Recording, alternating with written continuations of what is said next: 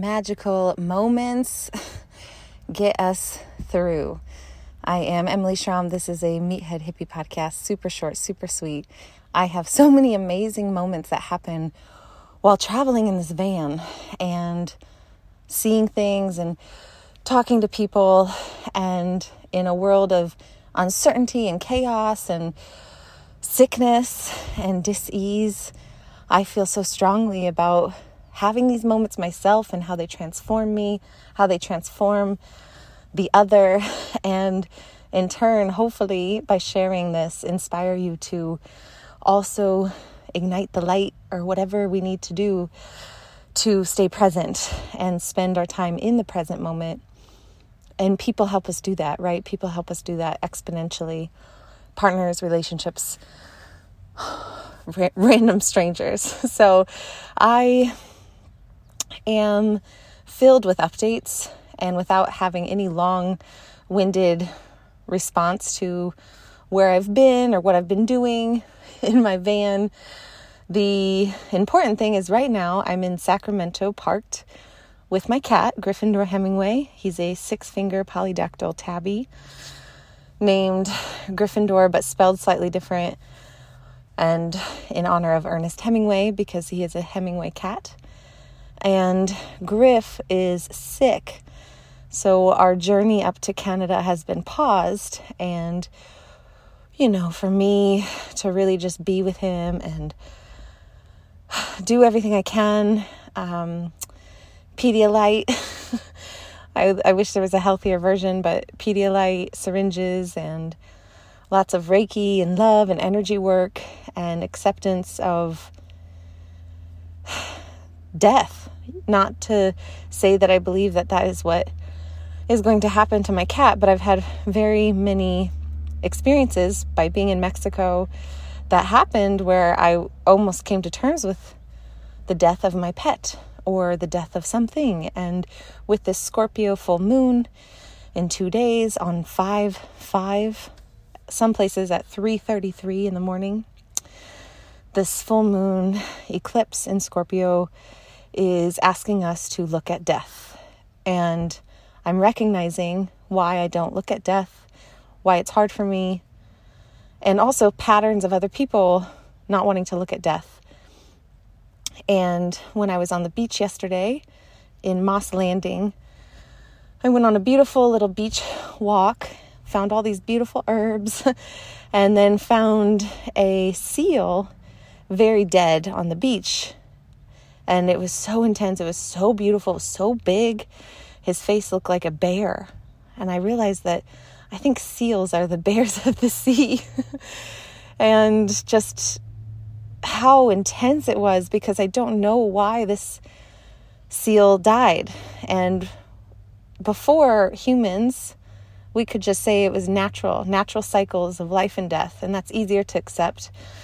But now when you learn about the different studies being done about sonar, and then you learn about fishing and the regulations and how little they're enforced, especially in other countries. And then you learn about agricultural runoff getting put in the ocean, and then arid lands because of properly farmed land getting put into the sea, killing coral reefs.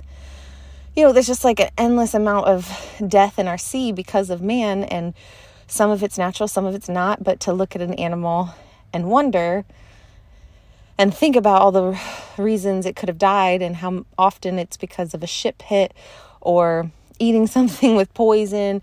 You know, the list can go on and on, but I'm just staring at this bear of the sea, the sea lion, and two people started walking by because they thought it was an alive seal. And as soon as they saw it was dead, they U-turned. They U-turned as fast as they could, and they wanted to not acknowledge it. They didn't want to see death. And maybe that's because we associate death with something that smells and flies and infestation and bacteria, and we stay away from it because we want to stay safe. But the seal did not smell, and there were no bugs. And to witness that quick of a turnaround of this is alive, oh, it's not alive, I'm turning around. I had a lightning bolt hit me that said, you don't wish to see death. You don't want to see death. We avoid death at all costs. We don't want to see it. But in order to fully see life, you must see death. That it's the only way. And it's not, let me see life and then see some death and then go back to seeing life. It's, can we fully face the death and hold it and hold space for it and cry with it and grieve with it and dance with it? And I'm really hoping that I get this lesson so that Griff can be okay. But I also have to recognize that the biggest acceptance of death is by accepting you cannot fix everything. You cannot change everything. As much as I want to prevent, true presence is absence of control, especially control of others. And that's a huge lesson, So if you can, send love to my Gryffindor Hemingway to help bring his fever down, help bring his appetite back up.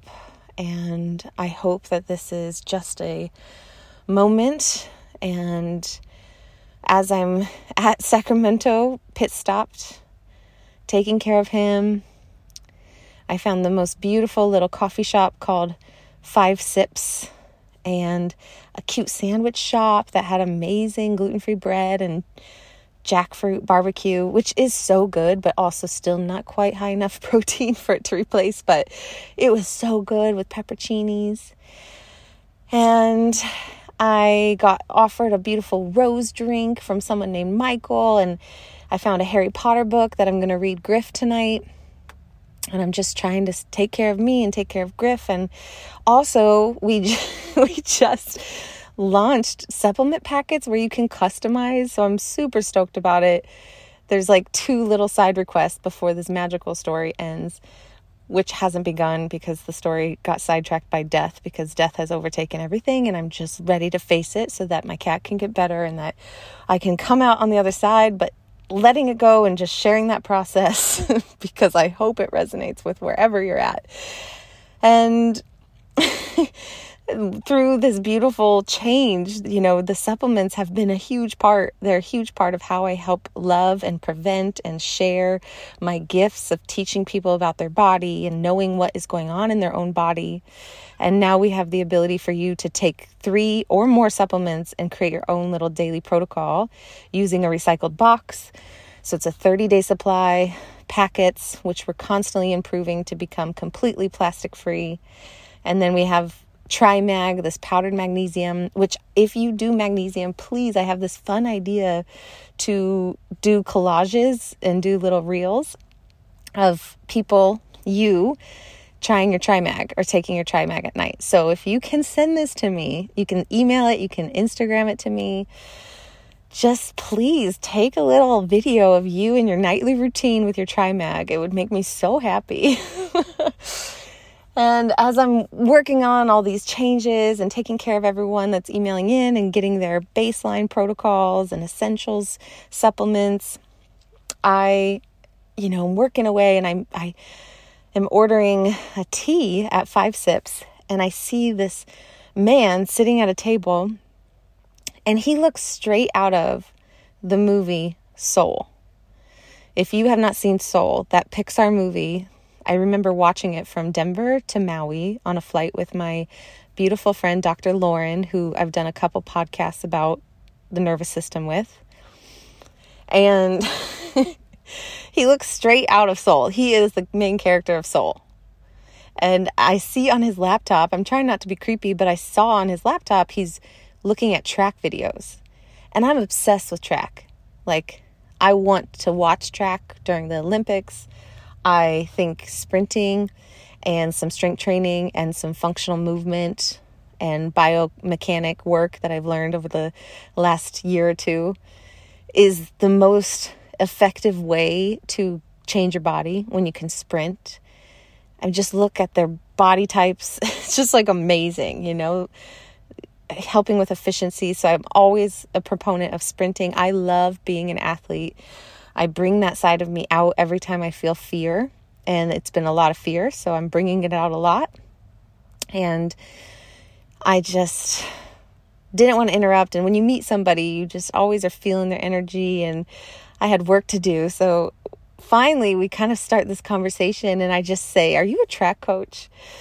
And I know I caught him totally by surprise. He wouldn't even tell me his name because he was so concerned about my inquiry. Like, are you a cop? Why are you so friendly? But I love these interactions. These are what make my life so complete. It was just so amazing because he told me about a wonderful trail that's super steep incline. We were talking about how hills and stairs are the best track workouts, which is so true, just sprinting up hills and stairs. And then he said, well, there's a stair. So long story, I follow him to a stairwell just around maybe half a mile away, a huge stadium and stairs. And he just said, go for it. You know, I enjoy it. That was it. And it was just so perfect because he was skeptical about me, but still helped me get to my destination of a gym for the day. And I knew I would find parking and I was just going to run some stairs. And as I'm running my 8th set, he comes back over and he just wanted to see if I actually was going to do it, because how many people say, yeah, I'll do something and don't do it. And he came like a true coach would to check in on me, and not just check in on me as I'm sprinting up the stairs, but to give me coaching tip form that radically changed my time from the bottom of the stairs to the top of the stairs.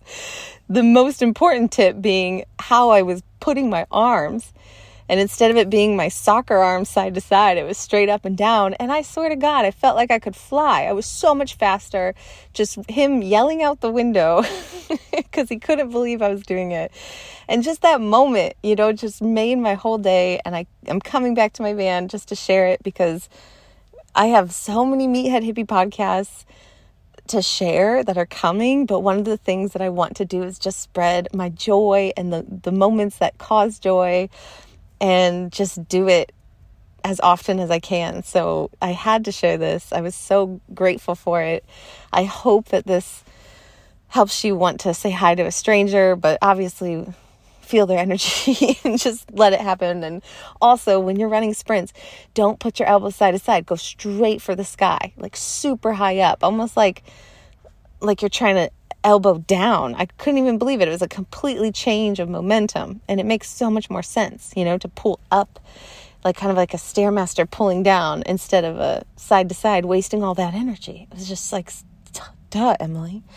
So thanks for the coaching tips. I won't say your name, and thank you for this amazing day of just figuring out some deep and heavy, dark shit. And thank you for the healing you're going to give Griff.